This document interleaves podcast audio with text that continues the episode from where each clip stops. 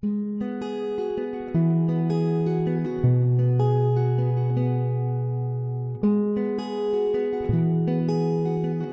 Hope Church.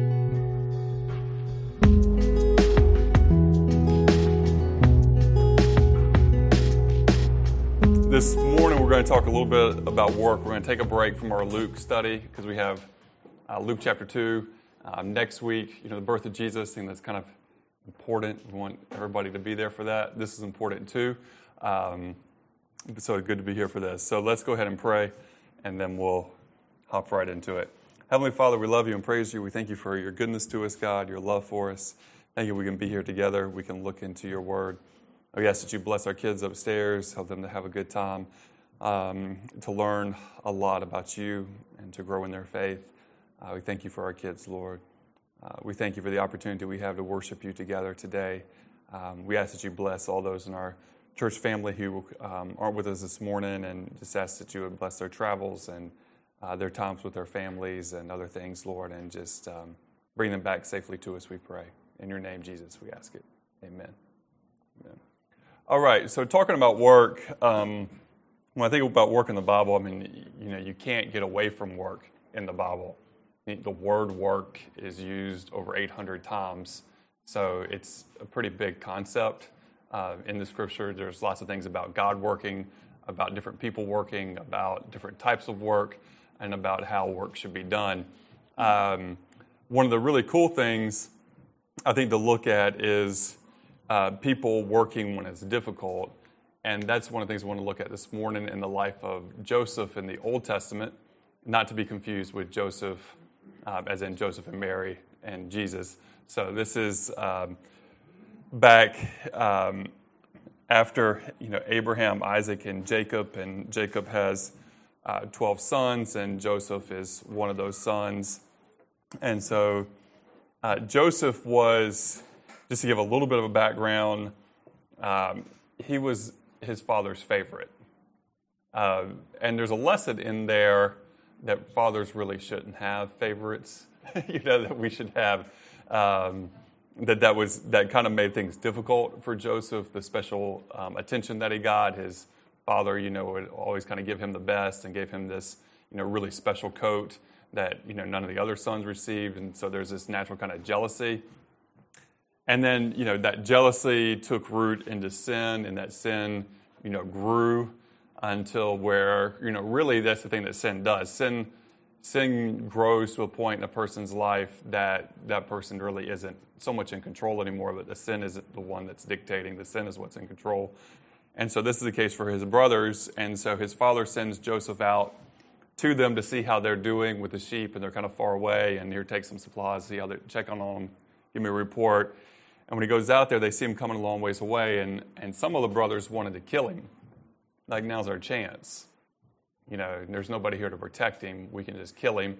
And another, uh, Reuben, says, Well, you know, w- w- that's, that's, what's that going to profit us? Then we're going to have his blood on our hands. Let's, you know, just leave him here in this well, uh, this dry well, and, um, you know, then we can say we didn't know what you know what happened to him kind of deal and he had the idea that he was going to go back later and rescue him somehow he ends up leaving the scene it seems like maybe he had to go you know catch some sheep. But he comes back and his brothers had sold joseph to some midianite um, or some ishmaelite excuse me traders. And um, he's on his way down to egypt and it's too late. And you think about the callousness of these brothers. They go back to their father with you know, they put, you know, they slaughtered an animal, put the blood all over Joseph's coat, and they take it to their father and say, you know, you know, he, he comes to this conclusion: a wild animal must have gotten him. And it says that, you know, Jacob, you know, basically went around. He mourned for a very long time with sackcloth, you know, and ashes, and he's, you know, in this miserable state. And his sons are there watching their father suffer day after day after day and unwilling to tell the truth, you know, that's a pretty hard heart. Uh, it takes a pretty hard, you know, heart, and I'm sure there was some fear of like, well, now we can't tell the truth because we have no. So in Genesis 37, 36, it says, Meanwhile, the Midianite traders arrived in Egypt, where they sold Joseph to Potiphar, an officer of Pharaoh, the king of, G- of Egypt, and Potiphar was captain of the palace guard. So he gets sold to this man who has an important position. Um, and so, chapter 39, uh, beginning in verse 1, there's chapter 38, it's a different story, and it kind of picks up in the same place. Then it starts again when Joseph was taken to Egypt by the Ishmaelite traders. He was purchased by, purchased by Potiphar, an Egyptian officer, and Potiphar was captain of the guard for Pharaoh, the king of Egypt. The Lord was with Joseph, so he succeeded in everything he did as he served in the home of his Egyptian master. And Potiphar noticed this and realized that the Lord was with Joseph, giving him success in everything he did. And this pleased Potiphar, so he soon made Joseph his personal attendant. He put him in charge of his entire household and everything he owned. And from that day, Joseph was put in charge of his master's household and property, and the Lord began to bless Potiphar's household for Joseph's sake, and all his household affairs ran smoothly, and his crops and livestock flourished. So Potiphar gave Joseph complete administrative responsibility over everything he owned. With Joseph there, he didn't worry about a thing except what kind of food to eat. Um, and so that's a pretty you know, powerful description. Obviously, we see in it we see in it two different things. We see one that the Lord is working and He's blessing everything that Joseph puts his hand to do. Right. Um, so the Lord is with Joseph. There's no getting around that. There's no debating that. But we also see on Joseph's side there's a faithfulness and there's a willingness to work, um, and that as he you know, works, he's given more and more, you know, Potiphar gives him more and more responsibility to the point where Potiphar says, gives him control of everything. You know, he becomes the manager of, you know, everything in the house and of all the finances, of all the business. And, you know, it says that Potiphar, you know, he's sitting there, he's kind of like, you know, a wealthy American at this point, going, you know, his biggest decision of the day is, what am I going to eat? You know, he's got his job that he does back at the palace, but in terms of coming back home, that's really, you know, everything's taken care of. So he, you know, he's kind of like, do I want fish today? Do I want steak? You know, that's, those are his big decisions. Um, that, that's how well things have gone. But then there's a, a switch here. The end of verse 6, it says, Joseph was a very handsome and well built young man, and Potiphar's wife soon began to look at him lustfully. Come and sleep with me, she demanded. But Joseph refused. Look, he told her, my master trusts me with everything in his entire household, and no one here has more authority than I do. And he has held back nothing from me except you because you are his wife. How could I do such a wicked thing? It would be a great sin against God. And she kept putting pressure on Joseph day after day, but he refused to sleep with her, and he kept out of her way as much as possible. A um, couple of things there that I think are, are interesting. Uh, one is, you know, when he's presented with this, you know, opportunity, um, you know, for sin, his perspective. You know, his perspective is, you know, your husband's given me, you know, been good to me and given me, you know, responsibility over everything. And I don't want to, you know, go against him, but this is the big thing at the end. It would be a great, how could I do such a wicked thing? It would be such a great sin against God. And really, all sin is a sin against God. You know, it often has a sin against another person as well, even against ourselves, against another person. But ultimately, all sin is against God. Um, but you know, especially here, because God had blessed Joseph so much and blessed you know his work and was you know, he, he's in a difficult situation, but he knows that the Lord is still with him. And so it's kind of like, uh, you, you know, he has this great, like, how could I, you know, perspective, which is really important. And, and I would hope that we would have a similar perspective if, you know, we believe in Jesus, that he, you know, he died on the cross for our sins, that he took all of our sin, that he took all of our guilt, he took all of our, our shame and pain and everything. Uh, when we're presented with, you know, an opportunity for sin, particularly you know grievous sin as this is, that we would have that perspective like how could I do that against what you know we would think about what Jesus has done for us and say how could I do that in relation to that, and that that would be a something that would put a stop, you know, to us. Um, but there's another one other thing here that I think is important. It says he kept out of her way as much as possible. You know, he's making an effort to not be in a place of temptation, to not be in a place of vulnerability. Now he's in a little bit of a, of a precarious situation because he can't just be like, well, I'm going to go work in somebody else's house. I'm going to change jobs. I mean, he's a slave. He doesn't have options. You know, we have options. We're in, if you're in a difficult situation at your work, if someone, you know, is pressuring you in this sort of situation, you can usually get a different job if you need to. You, if it goes to that level, you can do that.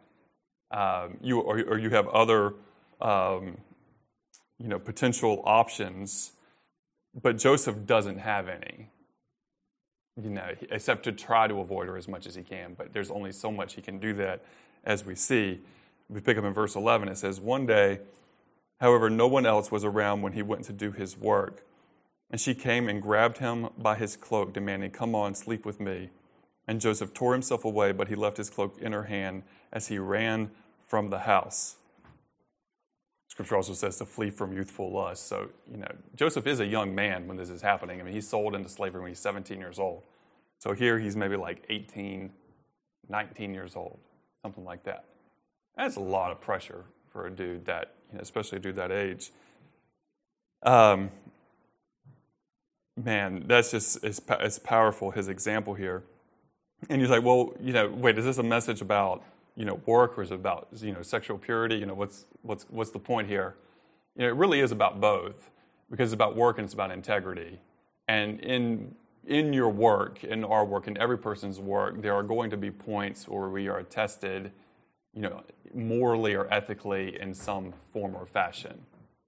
Whether it's something like this or it's something with finances, uh, there's going to be a temptation or a pressure to do something that is contrary to God's way. It will happen. It's just a matter of time. You know, there's going to be that sort of situation that comes about. And so, what do we do in that situation? Because there's work and there's our integrity and our morality as we work in the situations we're in. Um, so then this terrible thing happens to him. Verse 13, it says, When she saw that he was holding his cloak and he had fled, she called out to her servants. Soon all the men came running. Look, she said, My husband has brought this Hebrew slave here to make fools of us. He came into my room to rape me, but I screamed. And when he heard me scream, he ran outside and got away, but he left his cloak behind with me. She kept the cloak with her, hus- with her until her husband came home, and then she told him her story. The Hebrew slave that you brought into our house tried to come in and fool around with me. She said, But when I screamed, he ran outside, leaving his cloak with me. Interestingly, the two things that she says aren't the same exact thing. You can see in the, in the first set of, of statements when the men came running, she says, My husband brought this he- Hebrew slave here to make fools of us. You know, she doesn't respect her husband. She doesn't say to his face, you know, here, you've brought this guy here to make fools of us. You know, but you can see how she presents to others how her your view of him, and then how uh, she is when she's just dealing with him d- directly.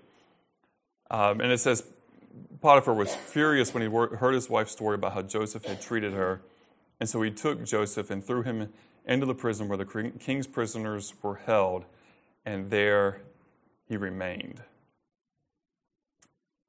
You know, and so what do you have here? Think about Joseph, his life to this point. You know, first 17 years, really easy. He's got the favored position.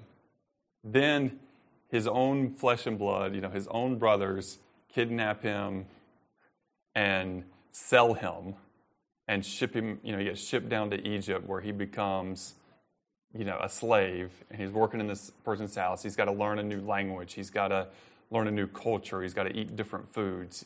You know, everything is different for him. But the Lord, Lord's with him. He knows that. The Lord blesses him, and he thinks everything is going fine. And then, boom, he gets hit with this false accusation and ends up in prison. Doing the right thing, all along. And doing the right thing got him a ticket to jail. Humanly speaking, people look at that and go, well, he would have been better off just to have sinned. He wouldn't have, he wouldn't have been in prison. Maybe. You know, but that's the thing about sin. And sin is deceptive. The, the consequences, you know, it can look on the outward appearance that the sin was been the easy way out, but the consequences longer term would have been so much greater. And we miss that a lot of times. We miss that. Because sin doesn't want you to think about long term, sin wants you to think about short term and what is immediate and what feels good in the moment. Because long term, sin, lead, you know, we, we see it logically even leading to destruction and to misery. Uh, so that's the thing about sin. It has to keep people to only think about short term repercussions. It's also important just to talk about this, and I think this subject, even, you know, I'm sure you've seen in the news, you know, everything about Ashley Madison and, you know, the scandals there with, um, you know, that's the website where people go to have a discreet affair, um, you know, but we can be certain, as it says, that, you know, be, be sure your sin will find you out. like, you know, what's done in the darkness will come to the light. You know, people think they can sin and get away with it and it's hidden. And then, you know, some really smart dudes on computers figure, hey, you know what would be fun little, little thing to do? I mean, what's in it for them other than whatever, you know, their motivations, who knows exactly. But I bet we can hack it. And sure enough, you know, and then all these names come out and all these lists come out and all these things come out. And um, Ed Stetzer, who uh, works a lot with, you know, trends and statistics and things like that, um, estimated that there would be 400 preachers, el- elders, deacons, whatever, you know, resigning the Sunday after that list came out. And you just go, really? You know, come on. But at the same time, you can understand it in the sense of sin is powerful, temptation is powerful, people not having um, enough accountability in their lives, and not having enough real friendships, and, and being willing to be vulnerable, and that's the result. You know, and and if I can just say a little word here, that's one of the reasons why we're an elder-run church and why we set the things up the way that we do, so that you know, as I talk to many of my friends who, you know, became, you know, pastors of churches where they're the guy, um, and have known, you know, many others. And one of the things they all talk about is, you know, loneliness in ministry and being on an island, and they can't be vulnerable with, you know, people in their church, and they need somebody. They're going to have that. It's got to be somebody from like the outside, like outside of their church. And I look at that and I just go, you know, that's just crazy. That's just really, really sad and crazy.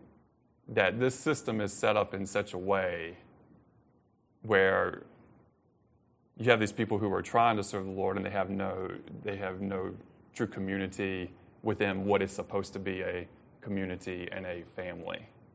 And yet, the person trying to help lead that doesn't have it. Like, what? You know, and it really speaks to the truth of the scripture that the, the Lord's way is best when it comes to how we organize a church and, how, and, and what it says we should be. Um, because none of us are intended to be on an island. None of us are intended to be that person, you know, the, the hero. And it's a very dangerous place to be. Um, and so, you know, thankfully, if we do things according to the word, we don't have to carry those, even leaders, leaders or elders, you know, don't have to carry those burdens, you know, alone. Uh, and we just shouldn't. So you know, that's a kind of, as these things have come up, I mean, how many, I can't tell you how many times, you know, in the news that we've seen just, you know, sometimes there'll be a year or two where there hasn't really been big news, but so many different, you know, big names, televangelist here, person in this huge megachurch there, all the you know little churches here and there as you know people, you know things like that. And I keep going, looking at it and going, how long can the same things happen over and over and over again? And people keep addressing the person as opposed to the system. Because it just hasn't stopped. And it's not going to stop until the system changes. And so you can it, until the system changes, you can just expect more and more that, of that throughout your life and seeing that. That's the bottom line. And it's not that the system is like if you have the biblical system that that means nothing can happen.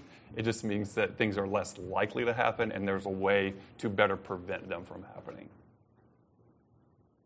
And when things do happen, the repercussions are less for the church body because you have other people who are already on that same level of leadership.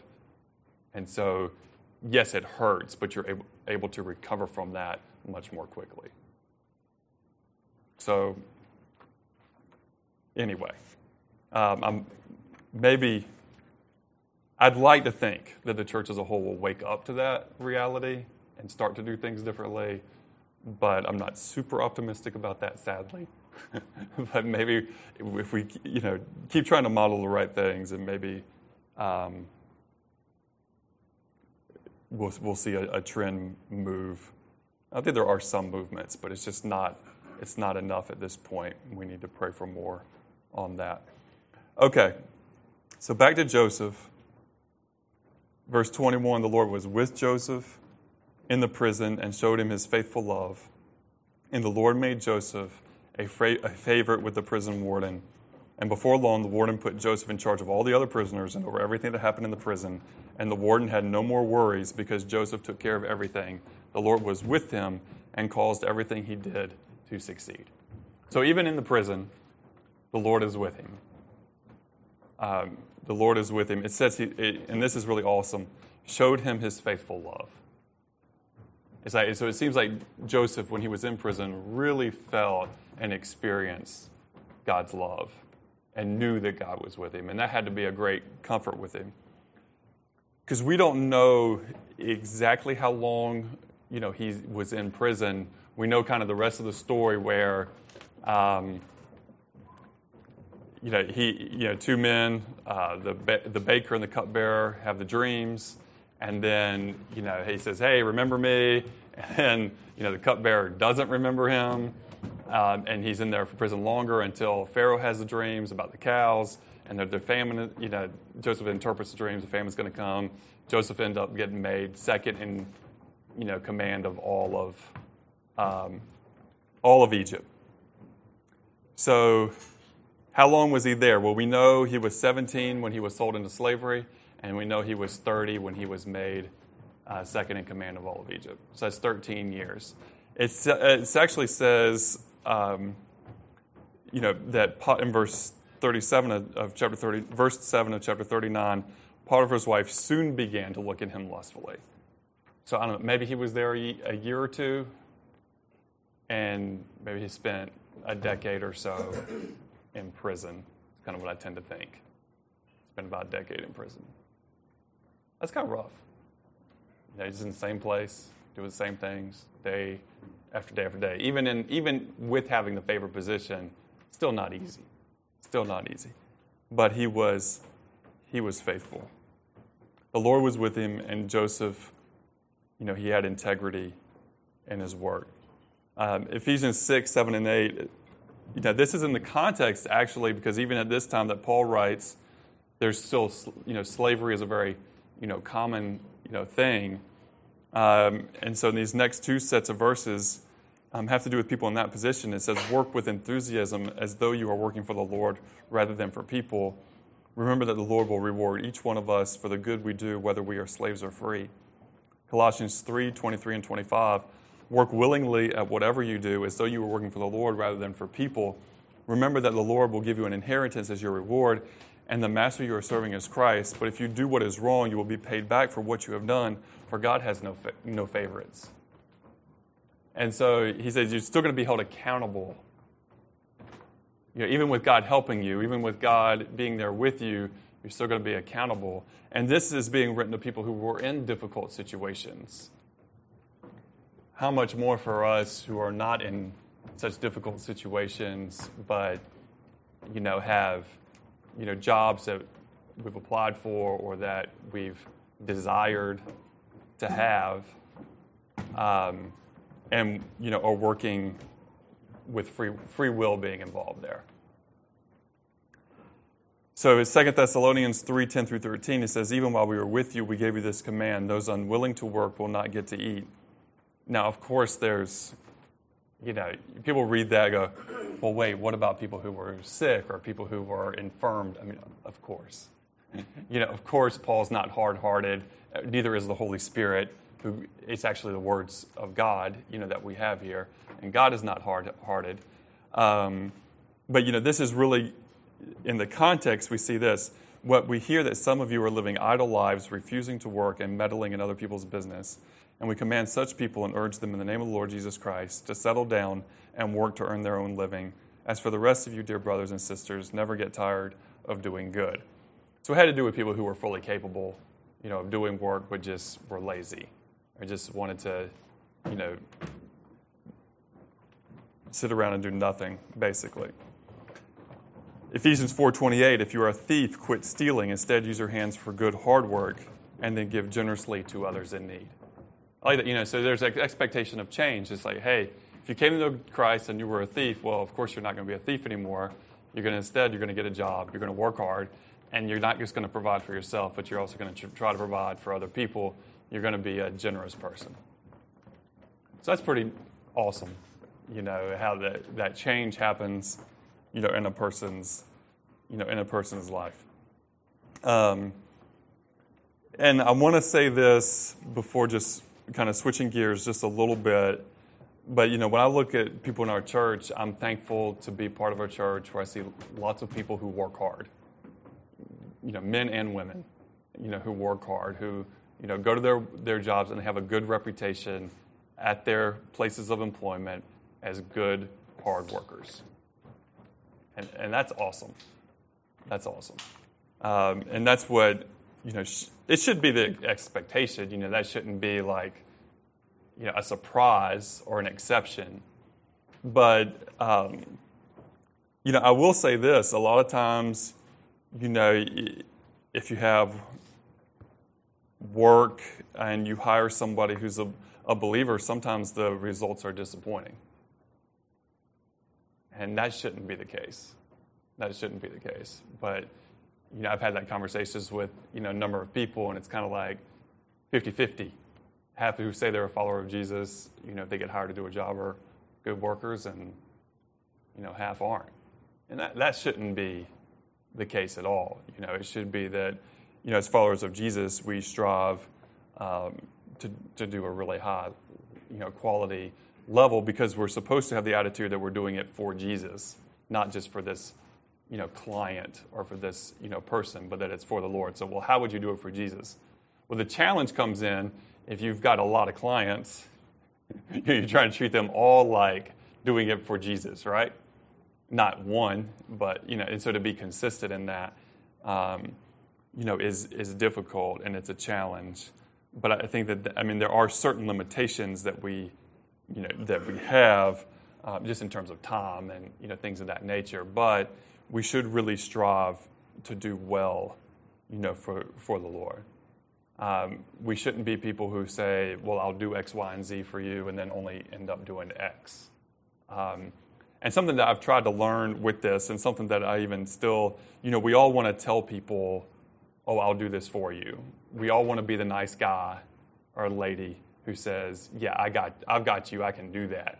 Um, and so, what happens many times is that there's a tendency to overpromise and then underdeliver. You know, and we end, we can be, end up being in that situation, and then people get disappointed, and people get their feelings hurt, and reputations are hindered, and the name of Jesus is, you know, not looked at as favorably. Um, so, better to underpromise and over deliver. Under, you know, being realistic about you know our time frames and about um, you know, what else we have on our plate, you know, at the time. Um, and I think that that can be a challenge because if you're like me, you don't like to tell people no. You like to tell people yes. You like to tell people what they, what they want, you know, in a situation. Um, so to be willing sometimes to say no is better. And being willing to say, my goal for this is this, and then try to exceed that. Um, you know, that can be a, a, helpful, a helpful thing, even in our time frames. You know, if you've got a job and it's going to take, you know, you hope it's going to take two months. Well, if it takes three, people are really upset. if you had said four, people would be really happy. So a lot of times it's about, you know, being realistic and managing, you know, the expectations. But again, striving to do things for the Lord and to do it in the way the Lord would be pleased, you know, with. And I think that at the end of the day, that's what we need to, that's the question we need to be asking. Is this how I would have done it for Jesus? Is this how I would have tried to do it for him? Like, again, keeping the time and other things in, in consideration, but is that how I would have done it? Regardless of what it is, regardless of who it's for, uh, regardless of whether you're getting paid what you think is a, the right wage for the work or not.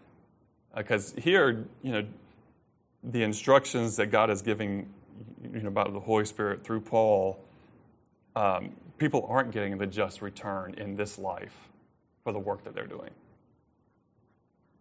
They're, they're just not. They're not getting a fair wage because they're slaves. And yet, Jesus even tells them to do, the, I mean, well, Jesus, again, through Paul, is telling them to do their work as if it's for the Lord and not as for people. So I think that that's a helpful, you know, something to, to consider and to think about with that. Um, two, just two other little thoughts, and then we'll we'll wrap it up. Psalm 127 1 says, Unless the Lord builds a house, the workers, the work of the builders is wasted. And I, I, I want us to think about that one a little bit just in terms of working on the right things. You ever do something, and at the end of it, you're like, yeah, it's fine, but what's the point? Like, what was the point of it? Like it's the quality. It wasn't an issue of the quality of the job. It wasn't. It was an issue of the purpose of it. Like, did it actually have meaning? Did it actually have purposes and make a difference? Um,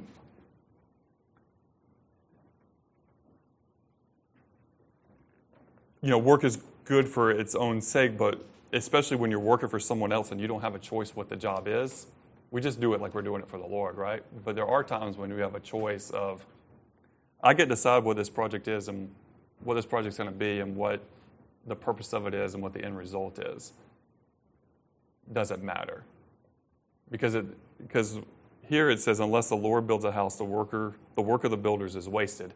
So the, the work is still being done, but it was wasted work. Why? Because the Lord wasn't in it. It was just something that we thought was a good idea.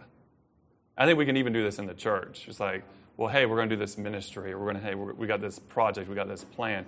We think it's a good idea. We put a lot of work into it, but it really wasn't Jesus' plan, and so what was the point?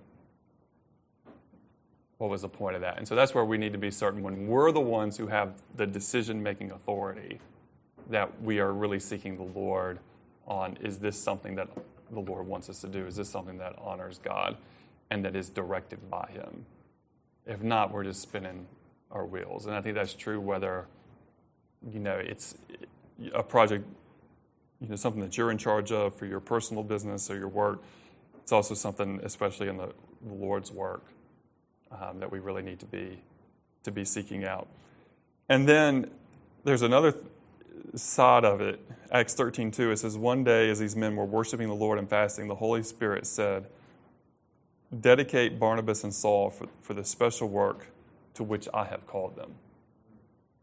And so just think about that, that sometimes the Lord has a special work for someone to do. He had a special work for Barnabas um, and Saul slash Paul to do.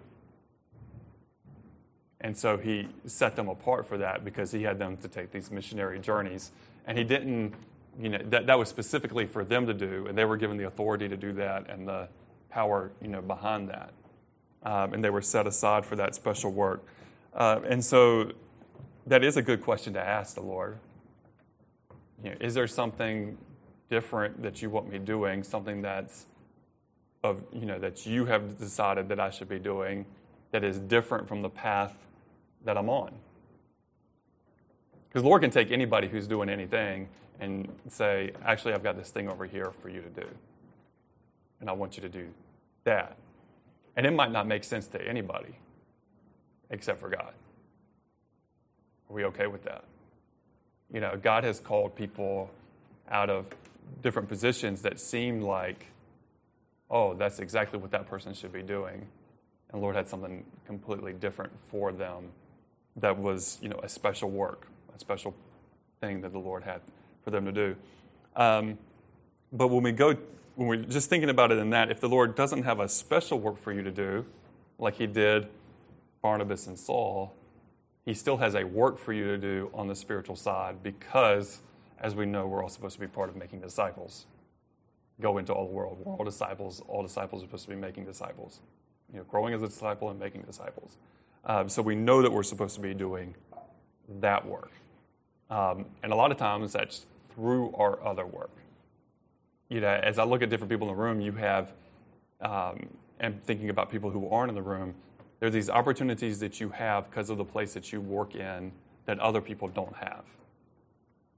Which is, I mean, and you can use that. And it's awesome to see people, even in the room, Jimbo, Carrie, here, you know, working in a way that impacts other people's lives and it's being used to share the good news of Jesus with many other people uh, and many people in the community who wouldn't be touched otherwise, who wouldn't get talked to about the Lord otherwise. Um, and so that's powerful and that's sig- significant. So a lot of times the work of mission is through our, you know, other jobs, um, and as the Lord, you know, gives us opportunity. Um, and that was that was cool. The Lord really, um, as I was thinking about that, as you know, some of you know, we had a, a, house project of the street where we renovated a home, and through that, you know, I got to you know meet some people I would, would have never have gotten to meet otherwise, and got to have some really serious Jesus conversations with some of those people, um, and that was as much a reason to do that as any other reason, or probably more so, um, even though not really knowing that going into the project. And so just think about, you know, where does the Lord have you now? Most of you, you know, are working or will be working, you know, regular, you know, sorts of jobs. And so who there walks in, walking in the door does the Lord want you to reach out to and to speak to and to share the love of Jesus with? That's a tremendous responsibility. But the mission that Jesus gave us doesn't happen if that doesn't happen. Does that make sense? It's really not possible for it to happen outside of you know ordinary followers of Jesus doing ordinary work for an extraordinary purpose. Doesn't happen outside of that because it, it really can't happen if it's just dependent on missionaries and those who are preaching because we can't send enough. We can't send enough. It's just not, it's, it's not really possible. It's, it's that you need certain, certain people, just like Barnabas and Saul were. They were the catalyst to get things moving and going in these places. But then it was ordinary people who had, most of whom, you know, had regular jobs who would then reach the city and the surrounding areas. And so that's um, really, you know, what I wanted to end on because if we lose sight of that, then we have this unhealthy dichotomy with people who do the Lord's work and people who do other work. And it's really not like that. Um, we don't, and we don't need to think about it that way. We need to think about it. Yes, there are, you know, some who are called, you know, like Barnabas and Saul were, you know, to a special work. But that certainly didn't exclude the responsibility of everybody, all the other disciples and everybody else in, in the church, even the church there in Antioch. They still had a responsibility to reach their city, to reach the people around them, and to be praying. Think how much they prayed and how and then they you know they supported you know Saul and Barnabas as they sent them out. They didn't send them out empty-handed. Um, and a lot of times we see Paul, you know, he did work um, rarely because he had to, but a lot of times for the opportunities and to be an example. Um, you know, sometimes because he, I think because he had to, but usually it wasn't the only way because he had other churches supporting him. Um, but he did it because he wanted to show the value of hard work, you know, to the people that they were reaching uh, for the gospel. Because work has really been, I mean, that goes all the way back to the garden, even without sin. You know, sin makes work difficult, but work itself is good. We see it back in the garden. You know, God gave, you know, Adam, you know, work to do, and there's supposed, you know, Adam, you're gonna be a gardener. You're gonna tend the garden. You're gonna name all the animals. You know, small job. Name all the animals. you know, so small, small job. But you know, he gave him things to do. He wasn't just, you know, Adam and Eve weren't just sitting around, you know, all day on their tails, and you know, in this idyllic, you know, place and go, you know, doing nothing. They're, they're burning some calories. Burning some calories. They're doing some work. Um, in the kingdom come, I, I think we have a wrong idea of heaven if we think there won't be any work there. There's going to be stuff for us to do. And so God is good in that way. Um, he's not going to have us, you know, just idle. So let's uh, give him praise. Think about how the Lord wants us to work. And again, I just want to say, just so thankful, you know, as I see different people in our church, just so many just really strong, solid examples of what it is to, to work hard and to work with purpose. I'm just really thankful for that. So thank you. Let's pray. Heavenly Father, we love you and praise you. Uh, we thank you for your goodness to us. Um, Lord, as we talk about work, help us to understand it's from you and it's good and help us to be about your work and your work through our, our work, um, whatever that particular work is. But we pray that you would lead and guide us. We also pray that you would protect us. Lord, protect us from sin and temptation. Lord, in our places of work and just in life in general, when we are tempted with those ethical and moral um, sins, Lord, help us to be like Joseph and to think about you and about not dishonoring you. To think about you and think about valuing what you did for us at the cross. And so help us to maintain integrity. We pray that your name would be, would be praised because people would see our good works and glorify our Father in heaven. Jesus, you've been, you've been taught us that. You taught us to go the extra mile and for people who don't uh, deserve it. And so we're thankful for the examples that, and the teachings that you gave us. But Lord, in our flesh, we're weak and we need your help. We need your help, Lord Jesus. So strengthen us by your Holy Spirit, we pray. We take the bread and cup this morning. We give you thanks. We love. In your precious name.